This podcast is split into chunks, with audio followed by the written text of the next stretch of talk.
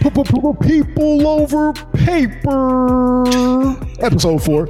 You know what it is. It's been a few weeks since we first came on at the top of the year. I've been sick, so uh, I'm happy to be on with you guys. Man, Today- Today Yeah, man. we'll be talking about supply and demand and uh, Sprinkle of Black History Month. a sprinkle of Black History Month. Yes, and um, Caleb buying a house. gentrification, housing, All right, let's get got into it it.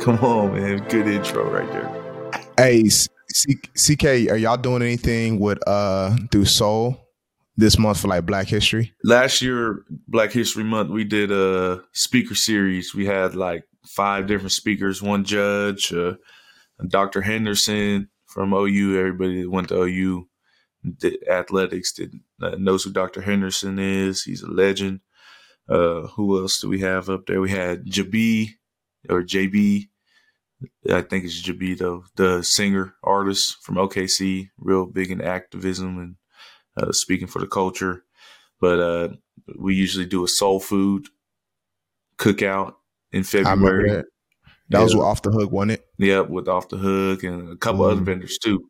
So yeah, so we get into the black culture, and there's a lot of uh, African American athletes on the team and at OU, and so it's good for them to get a little moment to uh, just remember the people that came before them, and then our big unity jerseys that we all had our hand in. Shoot, Right. unity jerseys representing Prentice Gautt and the the first African American scholarship football athlete at the University of Oklahoma. And so getting those jerseys out and me finishing the mission while y'all went on and did your things, uh, getting that done, man, that's that's a good thing to reflect on too. But Black History Month, it's a it's a funny and annoying at the same time that it's the shortest month of the year. But uh, we'll take whatever we can get, you know. of, co- of course, of course, they gave us the shortest month of the year. Look at you looking like with uh, Maddie and Keelan in the background, looking like you, I know, a, a big uncle. I forgot that was behind me. They get free promo. Yeah, I'm still every time I see um Joe C, I'm like, bro, like, can I get the jersey that I helped design, please? I talked to Joe C. I talked to Wit. They they have them. I'm like, know. why why you holding on to it? like. I'm like, I'm Like- here every day. Give me the jersey. At least you took I'm a like, photo it's shoot go right it. there. It's gonna be right in the front, right here. Just bow.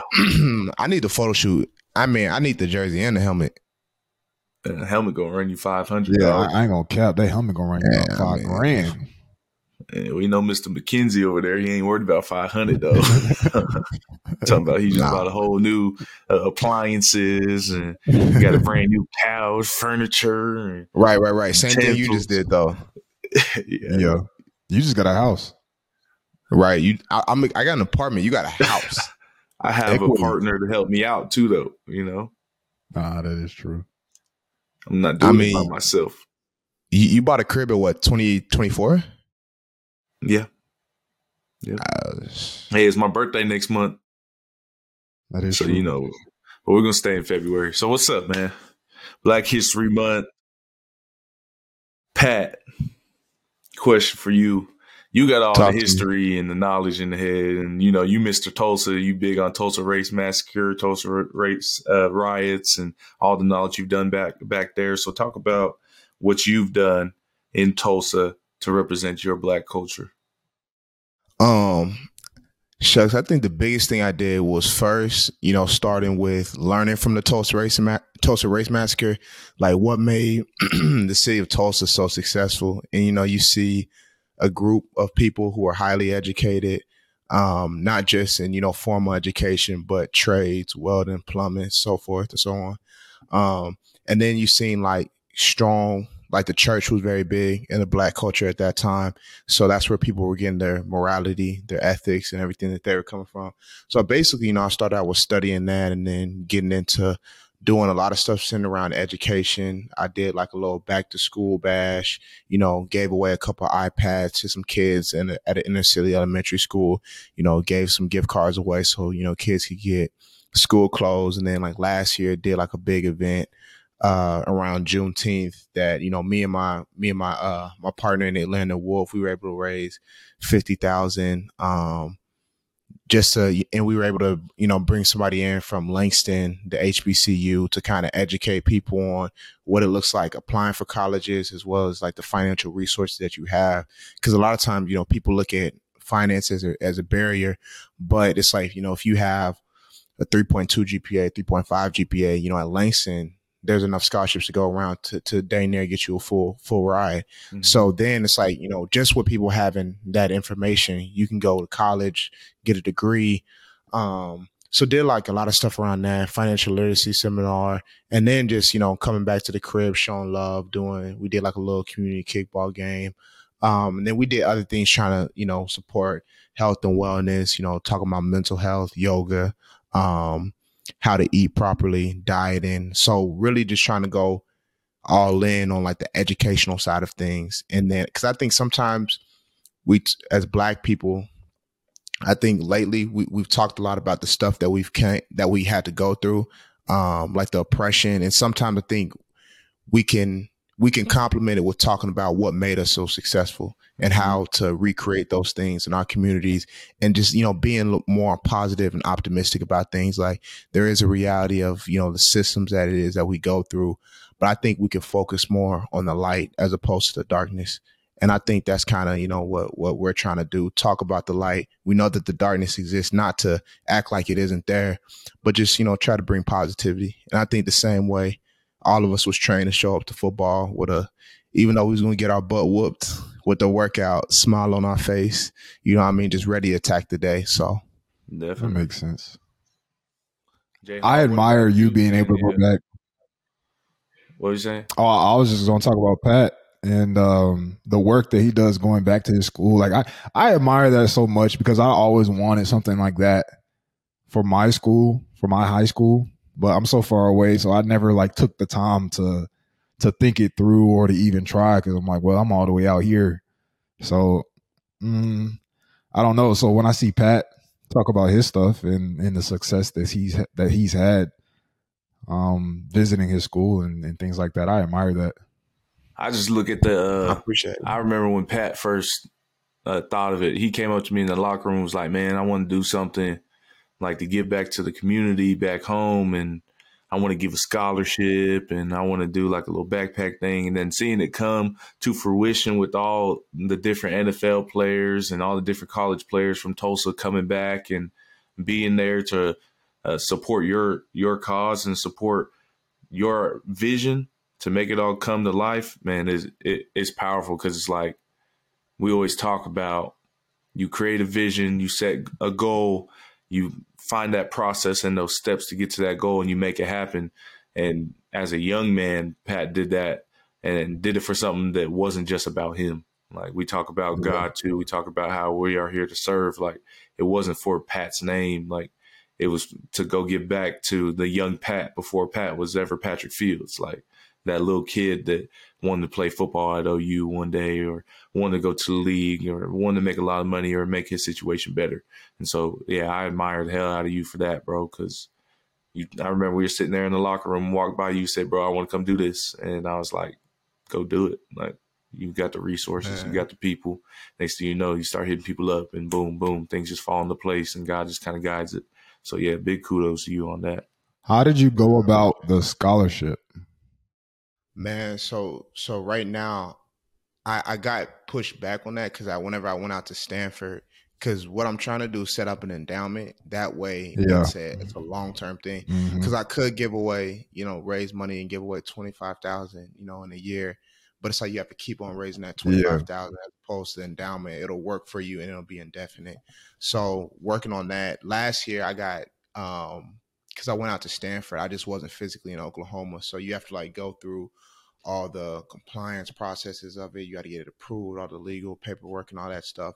So I'm hoping to get that up and going um, and then you have to launch it, fundraise, and all that stuff. So I'm hoping to get that up and going this year. But um, yeah, because the, the biggest thing is I want to create something that's long term, and I think Yeah. that's long term change and and create a system of change. That way, you know, it's indefinite and it's not just short term or or in the immediate future. hmm The way I, I've always wanted to do something similar, but much like you, it has to be long term. Like I remember Right. thinking, I was like, oh, I could do a scholarship now. Like I, I can just go get five hundred dollars, but then you have to do that every single year, you know. And eventually, I want to turn five hundred into five grand, five grand into fifty.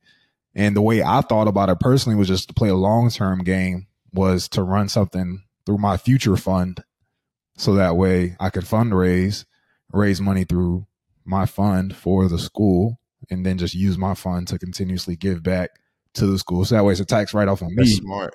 but then I'm also giving back to the school. So that's how like I envisioned it. Like I wrote it down on paper. I was like, this is what I want to do one day.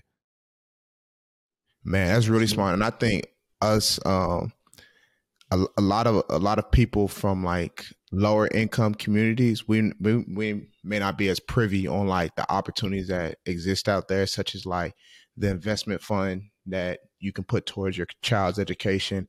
So you get taxed on the principal money that goes into it, but you don't get taxed on any of the gains. So if you Right. put ten thousand and that, you know, through compound interest reaches uh, you know, 120 or whatever the case is in the 18 years, you don't get taxed on any of those gains. And just something as simple as that. Um, even if you just do the math, you know, contributing $250 to it a month, or you can go smaller or bigger. By the time your child turns 18, you have all their education paid for. Mm-hmm. Um, and I think just a lot of that stuff, you know, we got to have the information to and the access to. Um, so I, and that's along the lines of what we're talking about. But that's something, you know, I'm I'm getting big into right now, trying to set that up for my cousin. Um, she's in fifth grade, and so by the time she's 18, she has, you know, money to go to school.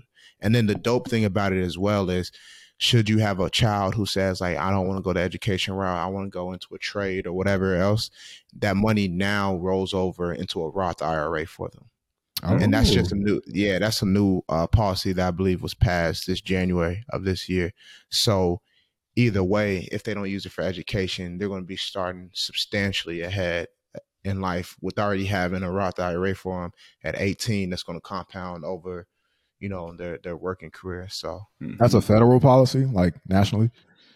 yeah yeah yeah it just uh just went in into place I, like january so Mhm. co- not even not even a full month ago You hear that, Yeah. Papa Kelly? And so you're saying, like your money saved up for college, like a college fund account, like that. Mhm. So like my granddad has a, a college fund account for me that right I ain't tapped into. I could just turn it into a Roth IRA. Yeah, I believe I got to look at uh that that's that's the way I'm gonna go I, do I that next week. Yeah. Like, I ain't touched that money. Like, hold on. Yeah, you can just roll it over into into a Roth IRA. That that's the way I read it. Um, Yeah. it may be like some other qualifications, like Mhm.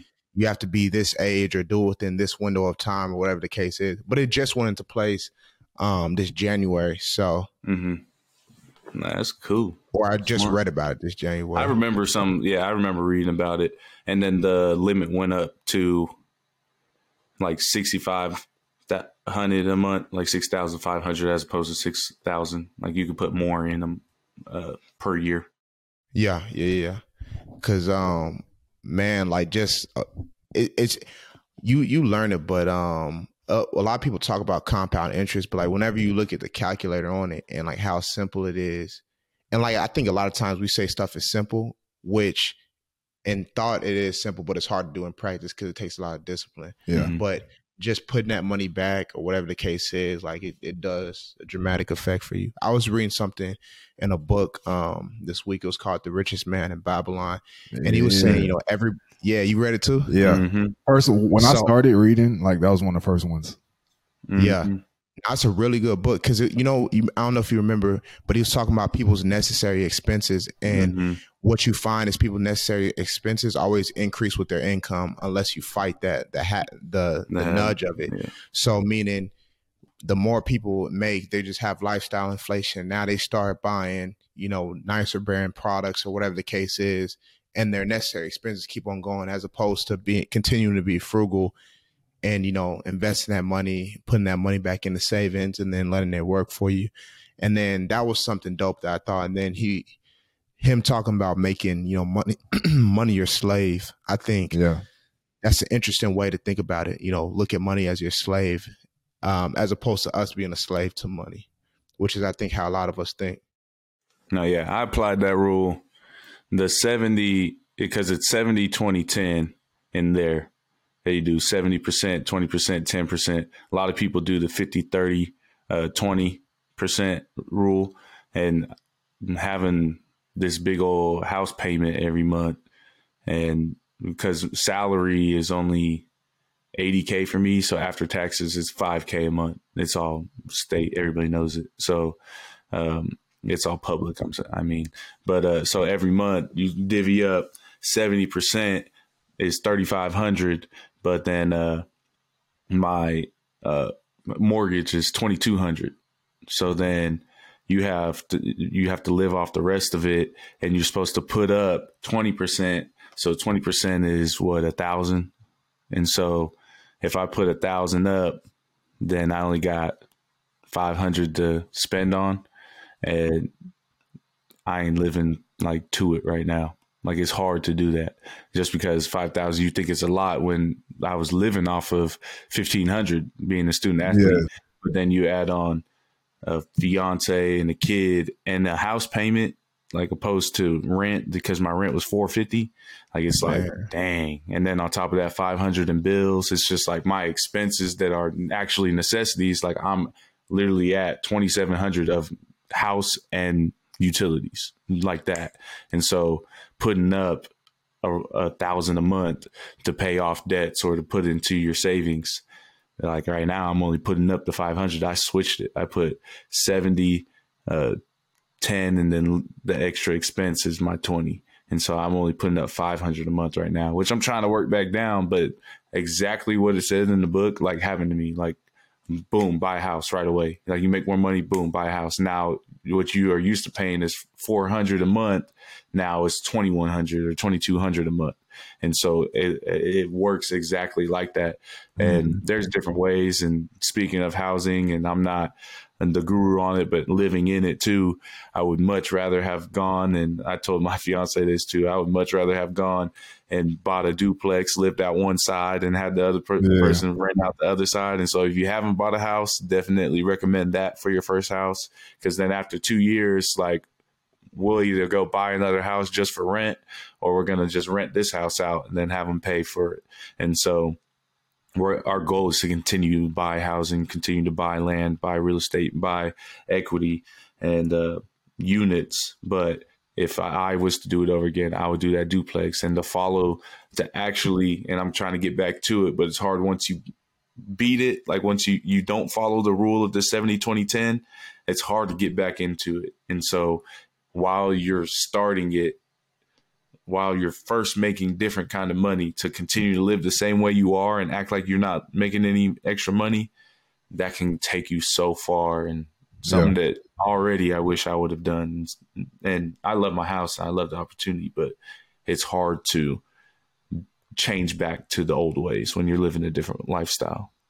I remember. I think to that point though, oh my fault. I'll let you go, J Hall. I was gonna say I remember when I first got to college, and um, I was like trying to get into money, and, and you know, Robinhood, Cash App had just started with stocks and everything, Mhm. and Robinhood had just came out and all that type of stuff. And I remember Acorns came out, and I was Mhm. like, man, I don't really have much to contribute to this. I think this is back when we was getting paid like what five hundred a month, and then like the Mhm. weekend checks or something like that. Yeah. And bro, like I, I just started with like I don't know a few cents, like ten dollars a week, and then I was like, you know what? Let me put a little bit more. Like I saw the S and P go up, and I was like, oh, I made like I don't know 10 $10, 20 dollars or whatever, and I was like, let me add a little bit more, and then ten dollars a week turned into twenty five, and then I was like, yeah, man, I'm add a little bit more. So then twenty five turned into a hundred, and then we uh we started the master's program. You know, and then you know once you start Mhm. your masters, you get paid like what, what was it like twenty one or eighteen hundred a month or something like that. 18, not 21. Yeah, yeah. I wish it was twenty one. But I say that I, I say that to say, bro, over just from my college checks, bro, and just like extra money that I ended like bowl money we got, bro. Like I ended up saving like nine to ten k over Mhm. what four four years I think four years Yeah. yeah 10 k and it was all in an investment account and I still I'm, I I haven't touched it like it's it's just sitting there and I I look back I look at it at now now I'm like you know I'm unemployed I'm, I'm living with somebody else but I still have it just in case I ever want to go get an apartment grab a job something like that and I'm just Yeah. like man like you know now imagine doing that on a bigger scale Right. you know If you And I- were instead of putting that hundred, you put that that rack in there, a thousand, Yeah. k. Like, man, Yeah. So that's my I say all that to say like that's my like it it, it started off super small for me. And like to not do it anymore is just it kind of bothers me because I don't really have like a, a consistent source of income right now. But like hmm don't stop. I say all that to say don't stop. Like it it, it it's it's a real thing. You know, even when you start small. Pat, what were you gonna say though?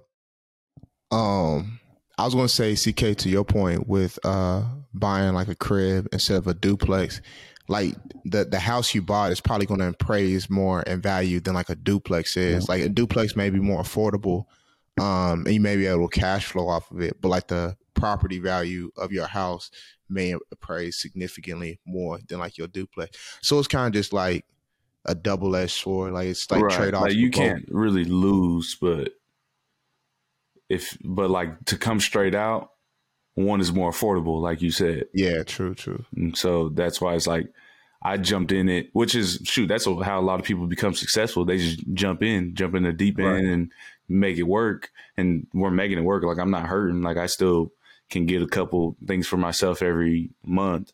But if I was to look back and be like, what probably would have been more affordable, like you're saying, would be to do the other way, then save up for a couple years and then do like the big house. Like we're in the house that we could live in and for like a decade if we wanted to. Like this isn't a small house at all. Like I'm, I have an office, I could turn it into a bedroom if we have another kid. Like that's that's just a reality. But coming straight out of it, if I like the smarter smartest way would be doing that duplex. So then you're saving your money and everything's going into something you own as opposed to apartment. But the price that you're paying is not 2100 it's still like the price of an apartment because you got somebody else paying too So what I just heard is that we got a C Kelly Jr. in the mix. no sir possibly on the okay, because because you said turn turn your office into a bed. You said that real I smooth. just got this up what you mean yeah, yeah, I know. Hey, hey, Oh, it's like the second podcast with this up like hey, heck look, bro. All, all I'm saying is that you said that real quick, so I'm like, oh, you must have thought about this one. No, sir. Uh, I got personally, if I'm choosing, I got like four or five years before I get I have another kid. I'm like I, I'm not even getting married this year. I'm getting married next year sometime. So yeah, you know, Uh. trying to do some things right, some things in order. Yeah, Larson must not be around. She's like, what? nah, Does she, she, does she does she want to have another one though? yeah, eventually, not no time soon. We on the same page with that, dog. Yeah, Oh, okay, okay, okay. yeah. That we let sense. Live his best life. Yes, he's spoiled. Yeah. That's how it should be though. Yeah, let's go. You make him make him happy, you know. Hey, I do I do got a question though. Since we're talking about real estate, Black History Month, what what are our what are our thoughts on on gentrification, right? And only reason I ask is that it's it's a big thing right now. Like major cities, you think of like Dallas, uh, New York has a housing crisis because like their rent is so high. Uh, Charlotte, where I'm from, is like one of the top five fastest growing cities in the country. And um, what you see now is major companies, specifically um, private equity, um, big time firms, Pat, they're raising a whole bunch of money and just going in and just buying a stupid number of houses in Right. a neighborhood in bulk, right? And then they're all um, redoing them, um, building the equity in the houses and selling them for an outrageous number. And you see that going on in a lot of not just you know black neighborhoods, but just minority neighborhoods in general. and um, it's it's it's a great idea in terms of making money. Like it's not anything right. that we don't want to do, or the individual, you know, what you just said, Caleb, in terms of buying more property. They're just doing it on a bigger scale. So, what, what do y'all think about that? Because people aren't able to afford the property taxes. You know, they're moving on out, and I think, uh I think to the to the point of that, like right now like the housing market the housing market is like super inflated so i don't think like right now it's like the, the greatest picture of what things are mm-hmm. and then like sometimes like uh like capitalism is a is a giant but i think for the most part free markets tend to create better prices for things had letting them operate in a free market as opposed to being things being controlled and price regulated because if you study like the economic history of affordable housing plans what you tend to see is the affordable housing plans haven't turned out well in, in creating the affordable prices. They've actually done the opposite in most in most studies that I've seen, at least to my knowledge. Because what happens is whenever you you come in with rent control and you set prices at fixed amounts, then that isn't able to adjust for inflation, adjust for other things, and then you know you lower the profit margin of land on of like the the uh what it, landowners or what mm-hmm. mm-hmm. landlords, landlords, my fault. And then you lower the profit of the landlords, and then it's like people are less incentivized because they have less profit to build and construct new housing. Mm-hmm. So because the supply of housing is shorter, it's smaller because people aren't as incentivized price. to construct new housing. There's less supply and more demand, which is, is going to drive up the, the prices. And then there's a, it, it, gets more complex than that. Um, but I ain't gonna get into all that for the purpose of, of the convo. But I think um, it is a good thing, and I think as opposed with with gentrification, sometimes I think the biggest thing is we have to look at what happens with the displacement of the people. You know, some I think gentrification is a good thing in the sense of making the city newer, getting newer buildings, so forth and so on. So you know, reconstructing new housing and still allocating a certain percentage of it to Section 8 housing or so forth and so on.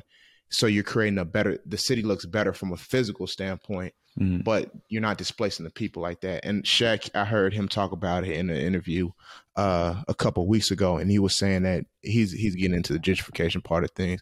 So I do think it's a good thing, you know, done right.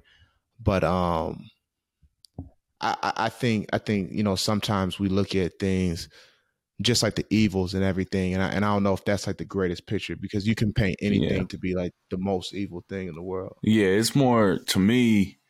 It's what is your purpose behind it? Like in the simplest terms of what Pat's saying, like are the banks solely doing it to make money? I mean, probably. So like in that case, you could say, oh, gentrification is bad because they don't care about the displacement. They don't care about what happens to the people that live there.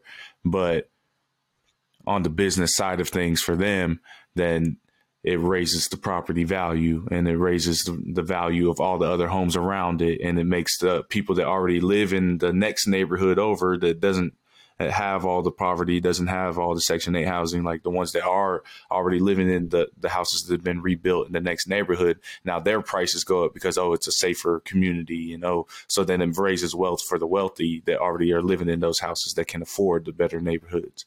But then when you go back to the purpose behind it, and I like that point that Pat says, like, like Shaq getting in into it. Like he's doing it. He's a guy who didn't come from a lot. Like I'm pretty sure he came from Louisiana. I know he went to LSU or something, but um, he's he's used to seeing it and seeing and in my my opinion and my assumption and idea is that if you make it so that there are no more Section Eight housing, like the displacement of people is going to bring down the prices because everybody has the same thing at some point like what is a giant house and what is more expensive now has to have five beds and like four baths opposed to the common three bed two bath house.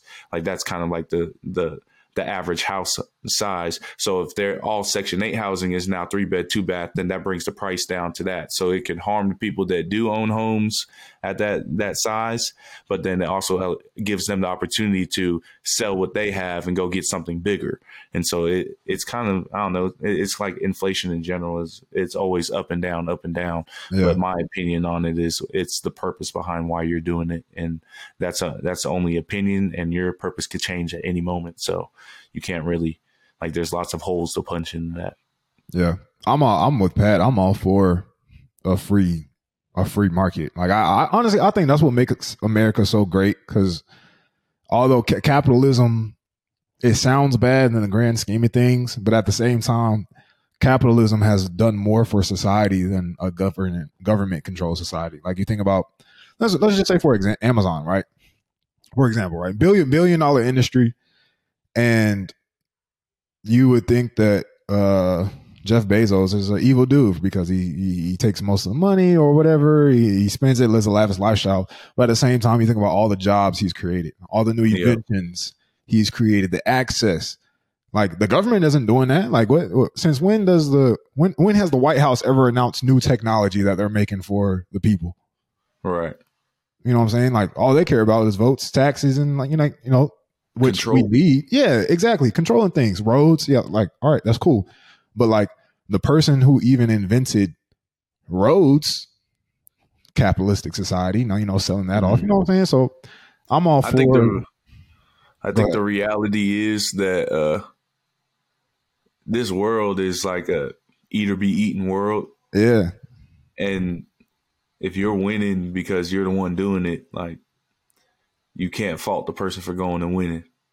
And so that's why I think it's not bad because Shaq yeah. earned his money how he he saw fit and how he could.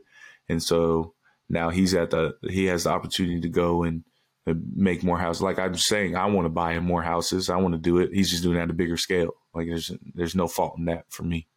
Mm-hmm. One right. thing I saw, and I think sometimes. Oh, what was you gonna say, y'all? Oh, you got it, Pat. Oh, I was gonna, I was going to say I think sometimes um, as people we look at uh, we look at the intentions of things as opposed to the results of the results of what it creates. So like sometimes you know things at a round table and in theory may sound like better than how they actually are in practice. And I think uh, oftentimes like we're a lot of we're, we're fooled by because I'm a bit like y'all know I, I, study like a lot of economics and I'm a fan of like free markets, but like it, you know, somebody may say, uh, well, actually, no, I don't, I don't think I want to get into this on, on, on a public conversation. But I think as people, we should study the results that things create as opposed to the intentions of what they're supposed to create. And like the example I gave earlier was affordable housing. There was a lot of policies that had great intentions, but we right. have to evaluate them on the results that they create as opposed to the intentions that they were created with. Because no matter how good the intentions were, the results are what we live with. And I think we should just so apply like that. You're saying like on the uh, like the purpose, how I'm saying the purpose, like it doesn't really matter the purpose of what the person of why the person is doing it. It's just the results of why of what happens if the person does that act.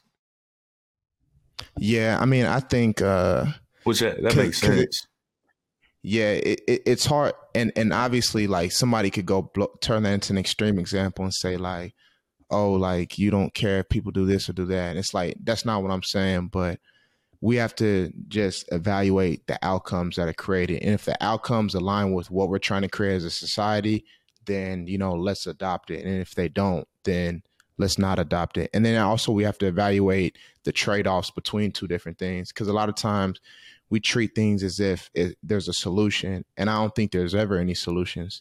There's only trade offs. So if you look at if you want to create a, a, country, you look at economic systems and structures. You can say a free market and the pros and cons and the trade offs of it, as opposed to socialism or Marxism or communism or and whatever it is that aligns with what you want to create. You know, adopt that. And I think sometimes we can say for example, if I'm in a in a communist society, like I can say I hate this or whatever, but it's like okay, if this is better trade offs for us than something else, then you know it, it is what it is. And that's not me endorsing communism, but use an example of the of the U.S. If we say we hate a free market and we hate this, you have to evaluate what are the trade offs. So let's look mm-hmm. at how things look under socialism or Marxism, and let's study the history of it and what it's created. And if we think the the history of it is aligns with what we want to do, then adopt it. But I think we should just look at the trade offs as opposed to just saying, "Oh, this is so evil, this is so bad." We should just evaluate. We should we should just live in. And that's what cancel culture is right now. Like it's it's like, oh, I don't like how something makes me feel. Like it's a lot of emotions. Like a lot of cancel culture is I don't like that, so like I don't support it, and I'm closed minded to it. And I feel like we're called to be the opposite in a lot of ways. Like you, like uh, even right now, you just basically went against what I said on the purpose of it.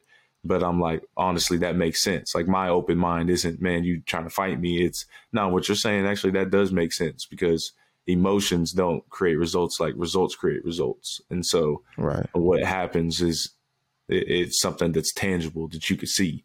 And so the purpose is not tangible. And so like I guess emotionally you could say the purpose matters, but then like tangibly in in life and actually seeing how things and, in results, how things actually happen, you you can actually see those, and so that's why I don't really like the cancel culture of things and how that works.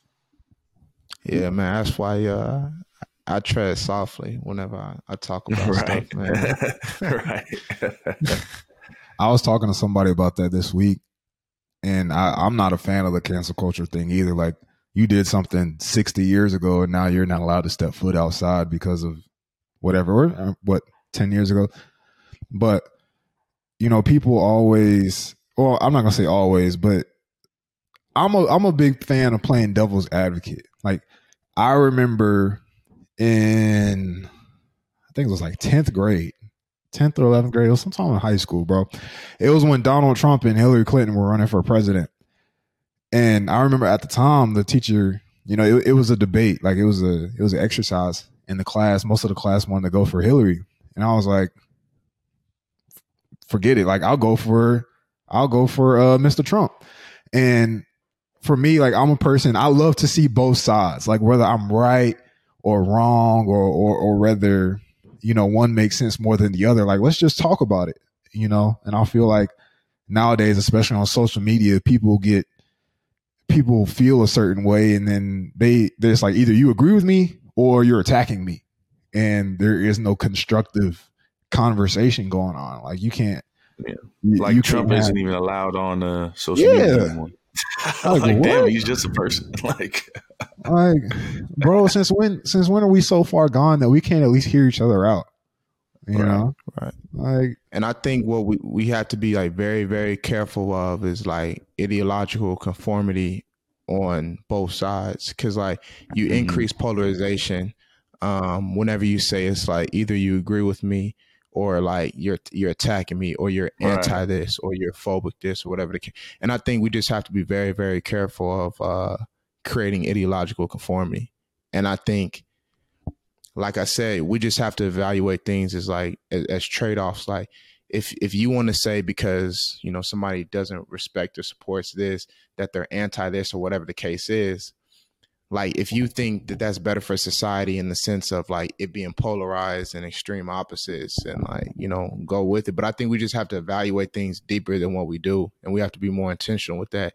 Because i don't think we we we understand some of the monsters that we're creating in, in our society by the way we've we're grown to do things socially and emotionally and so forth. Um even I don't know. I, I can even with like stuff, like a, the simplest term of that is like labeling. Like people just we just label, and you either stick to it or completely against that label, and we just don't hear each other out. Like Jay Hall saying, like Pat saying, like once people get focused and once people get stuck on whatever it is that they've proclaimed to believe or whatever it is they proclaimed is right, they're too wrapped up in it to even hear the other side and potentially change their own views on things. Yeah. Right. Like one thing, for example, like Pat was talking about. I said people are afraid to be wrong. Oh, my bad. I thought my mic was messed up. But no, no, you're right. Like everybody wants to be wrong or be right, but it's like on on one hand, like Pat, when you said look at the results rather than the intentions, right? Well, for example, we, we were talking about gentrification, right? And for those people who aren't for gentrification, right? So let's let's look at the opposite of that. Like your your city doesn't your city stays in the old, you know, it, it doesn't, you know, it's not renovated. But Um, people have houses, but people have houses, yes. affordable houses. uh, um, affordable housing. Um, everything stays the same, which naturally doesn't happen. Um, or let's just say another perspective, right? Let's relocate these people. Let's make more affordable housing, right? Okay, so that's um, leaning to, towards what is it? What's the opposite of democracy? Well, not the opposite of democracy, but like when everybody has the same thing. Was it like socialism? Socialism. Socialism. okay, socialism practices make for higher taxes. Mhm. You know, like somebody has to pay for all this Section 8. Like if you want to take care of them, then the, the rest of us have to take care of them. Are we for higher taxes? Do you want less money that you can go use in a market in a market that naturally rises over time? You do the inflation and all types of other stuff. You know, it's like looking at both sides of things. And, you know, I feel like uh like for example, like we could get canceled just by saying like gentrification is good, you know? Yeah. But I, I've Hey. also seen on the uh, affordable housing side, like very common right now, uh, or I don't know if it's very common, but I've seen The tiny homes. the housing, like the townhomes, yeah, the, the, the Yeah. black, uh, like black owned townhomes that everybody's trying to do in their own uh, neighborhoods and their own origins. I think that's just a cool thing that's happening, but it takes somebody with money to build those homes. And Right. Very true. It's, it's the same thing, and it's affordable because they're townhomes, which are not as desirable in the market. But I mean, somebody's somebody's bringing in that money somewhere, and so like the point of taxes with socialism, I mean, makes sense to me. That's yeah. I'm not stating my view. I'm just saying both sides. But I, I think we also have to understand um like the short the short and like long term goals of things. And like we also have to understand like economically what what things will produce. So Mhm. like from a price standpoint, you're at a price equilibrium when Mhm. supply and demand intersect. So whenever one is out of the balance, whenever there's more supply than there's demand, then prices are going to be lower. As opposed to if there's lower supply, then if there's if there's uh, more demand than there is supply. So whenever we think about things like uh, like plans for things, intentions, or, or, or whatever the case is, if we want something to be affordable, it has to be there has to be more competition and more supply of it. Yeah. And I think so so and there's byproducts of of of what things are like in capitalism for example we have a lot of a lot of affordable food right now you know we have supply global supply and You see uh, eggs chain going up? issues and, Yeah, and that's what I was thinking. yeah. of. but generally though in in capitalism you know we have affordable food um you because you have a, a number of grocery stores you have a number of suppliers and so forth now a byproduct of that is like we do have more genetically modified foods foods with processed processed things in them Because so they got to have so their on. come up, whether it's oh this food will last longer in the fridge, or oh this food will uh, Mm. have additives in there that give make you stronger, make you bigger, make you faster, whatever. Right. And I think like we we, we have to evaluate things as uh the trade-offs that it's created. It's like capitalism, yeah, it's good that we have an abundant supply of food for the most part. Um, and we have access to it. But a thing that you may not like is we have more genetically modified food, so forth and so on. Give and take. Um, yeah, and, and it's like, w- yeah, we can't look at things as if there's like a perfect solution. But why I bring up that conversation whenever it comes to housing, I think like we have to increase more housing and we have to increase the supply of housing to make things more affordable, to for things to balance.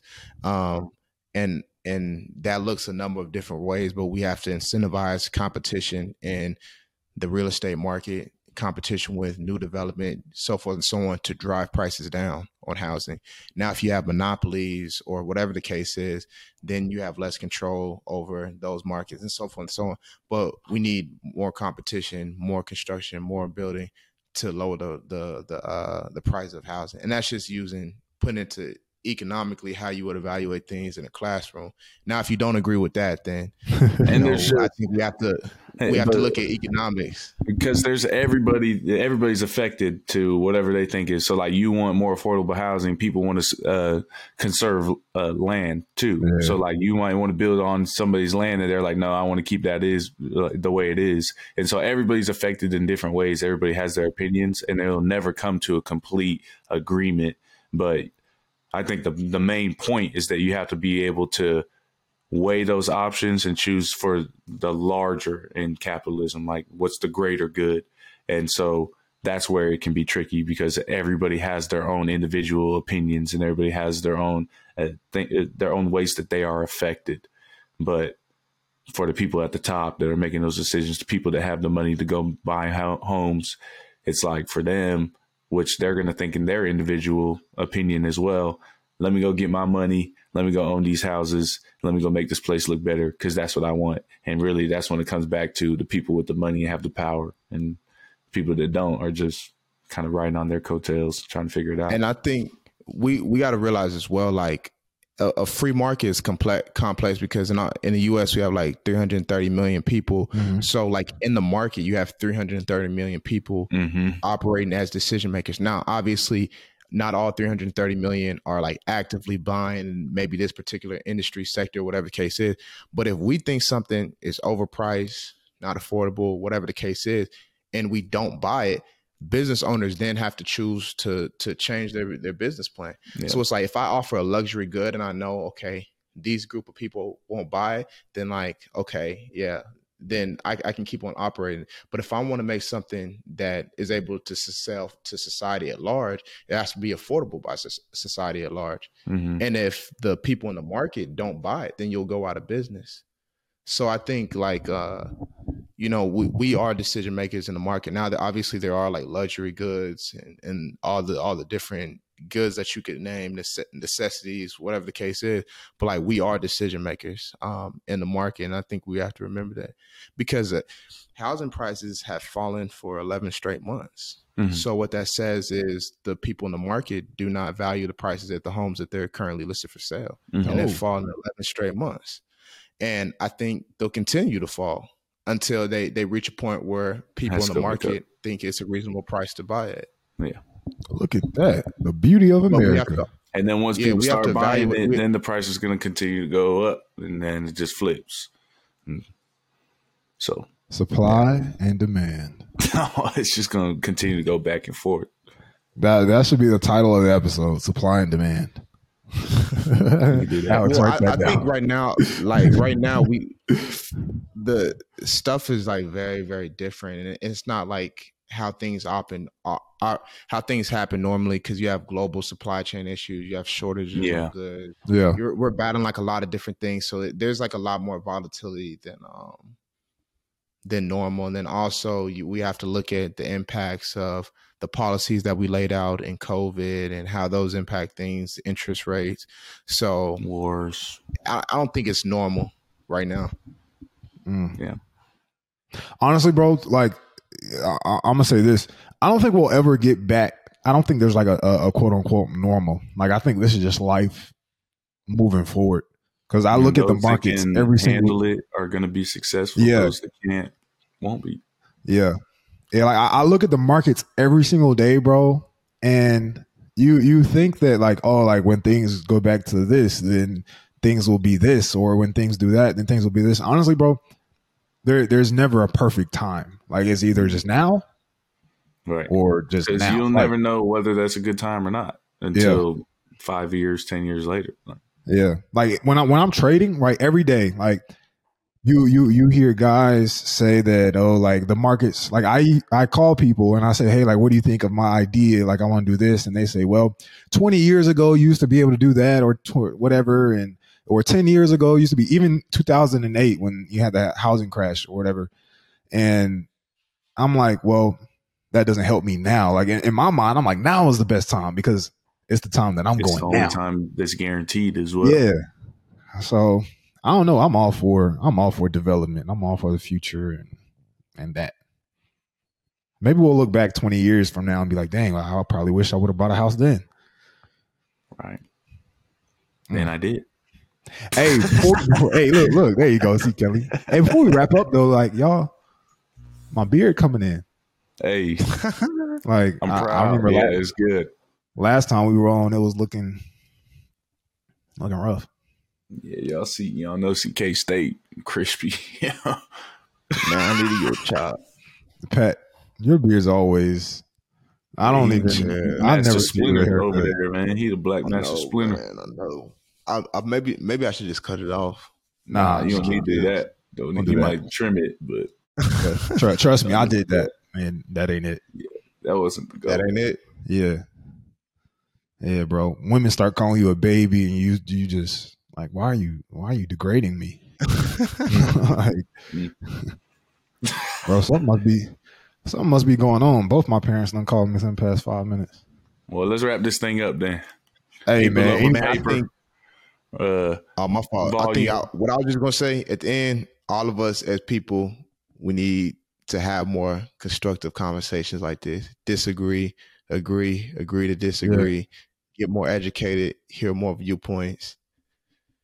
Don't have to always uh, make a decision and right then and there either. Like yeah, you can you can research, you can have a couple conversations before you say, "Yeah, I think this is what is the best." You don't ever make decisions like that when it comes to money and things like that. So be be open minded.